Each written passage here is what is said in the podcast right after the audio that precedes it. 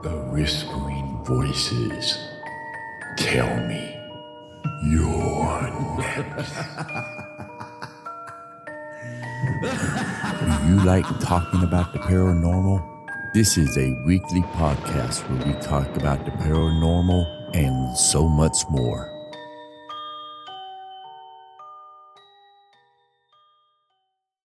Hello, and thank you for joining me again tonight. Since moving to Thailand, there are a few things that I miss about America. One of the things I miss was our family camping trips.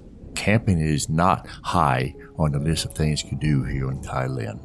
One of the best parts of any camping trip is when we all gather around the fire and take turns telling scary tales over the campfire. You know, the ones that make you shiver. The best stories are ones based on true events. If they turn out to be accurate, they remind us of the inherent dangers of being outside in a way that isn't exactly settling. For most of us, the hair on the back of our necks will stand on end as we hear spine chilling accounts of anything from ghostly noises at the campgrounds to terrifying encounters with strangers along the way. Let me ask you this Have you ever been hiking with a friend when you heard a voice wailing in agony? Did you think the voice was emerging from somewhere nearby? Yet, after you hurried over to provide assistance, nobody was there. Nobody. Where was the noise? Where was the yelling coming from? You returned back to your resort, still puzzled about why you heard what you heard but saw nothing. You talked to the guides there at the resort. You retell the strange experience, and in response, the guide confirms that there are several ghost sightings in the area, and that indeed they are common. Do you still to this day hear the person's groans? Do you find this quite unsettling? For many people, that is exactly what happens. There are numerous accounts of people telling and saying that while out hiking or out camping, they came across something they could not explain or could hear but could not see. Tonight, I have not one, but three short stories to tell you. So settle in as I spin you tonight's tales Outdoor Adventures of Terror. My first story tonight is not really a ghost story, but it will send chills down your spine. It's one of those stories where we run into an encounter with another person a woman from Chicago and her now husband were trekking in New Mexico many years ago. The pair saw very few people on their journey until they neared the conclusion when they overtook a guy who was slowly making his way down the path. They followed him until they came to a gigantic rock with a ladder attached to it, which they decided to climb upon reaching the top and looking out at the beautiful scenery that fell upon them, they decided it was time to descend back down. But for some reason, the man, the gentleman, was halfway up the ladder, just standing there, staring up at them, looking at them. They asked him politely if he would mind going back down so that they could descend down. But he refused. He continued just to stand there, just to stare at them. Yelling broke out, and they started conflict back and forth. Eventually, the old man decided to retreat. The woman and her husband made their way back down the ladder. They passed up the man and started making their way back to their vehicle. However, this strange encounter continues.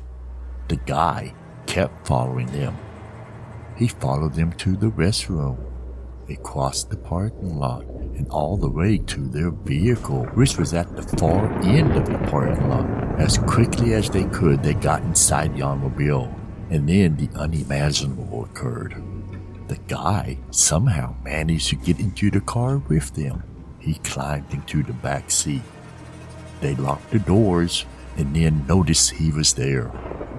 He was just sitting there in the back seat. They turned back and yelled, Get the out! in terror. Her boyfriend was really vocal. This is not your place. This unexpected situation caused the lady to start to shout, I implore you, exit this vehicle immediately. After listening, he finally exited the vehicle, and the pair drove off, leaving the guy standing behind the vehicle with his hands in his pockets and a fearful expression on his face. They were relieved that the man had gotten out of the automobile and that they weren't in any danger. However, the thought of what could have happened or why the guy was there in the first place to this day still haunts our couple. A woman from Southern California had a similar distressing incident while camping with a buddy in the Utah desert. When setting up the camp, the two travelers decided to not use the campfly so they could take full use of the refreshing wind and be able to stare out into the night sky. Strange, crunching footsteps could be heard outside their tent that night. Although her companion slept through it, she was terrified and stayed up the whole time. After all, they were far from civilization and had heard no approaching vehicles in the whole time they had been out there. Who or what was out there? The women would never know since she was too scared to open her eyes or make any other signs of being awake. She was in fear of being seen through the mess windows as the sound of the approaching feet made her sweat and she started to tremble, she remained still. When the time was right, they left. There is no running engine and no additional noise. They just left. The sound of the tromping just disappeared. The next morning, after she had informed her companion what had occurred, they went outside and saw enormous footprints encircling the tent, but no signs of someone having walked or driven up to the spot. For my last story, one day a little girl of about 11 years old went camping with her family. It was sometime between 1 and 2 in the morning, and she still couldn't go to sleep. She and her brother were smelting in the stuffy tent they were staying in. As it was, she was attempting to get some shut eye when she heard a little moan. She ignored it, thinking she was just exhausted. They camped next to a road where there were many other campers.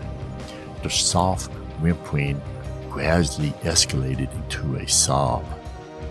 She heard a girl's sobbing voice and the sound of footsteps outside of her tent. The girl was certain it was becoming louder and louder, and that it was not getting any fainter. It never moved from its original position, though.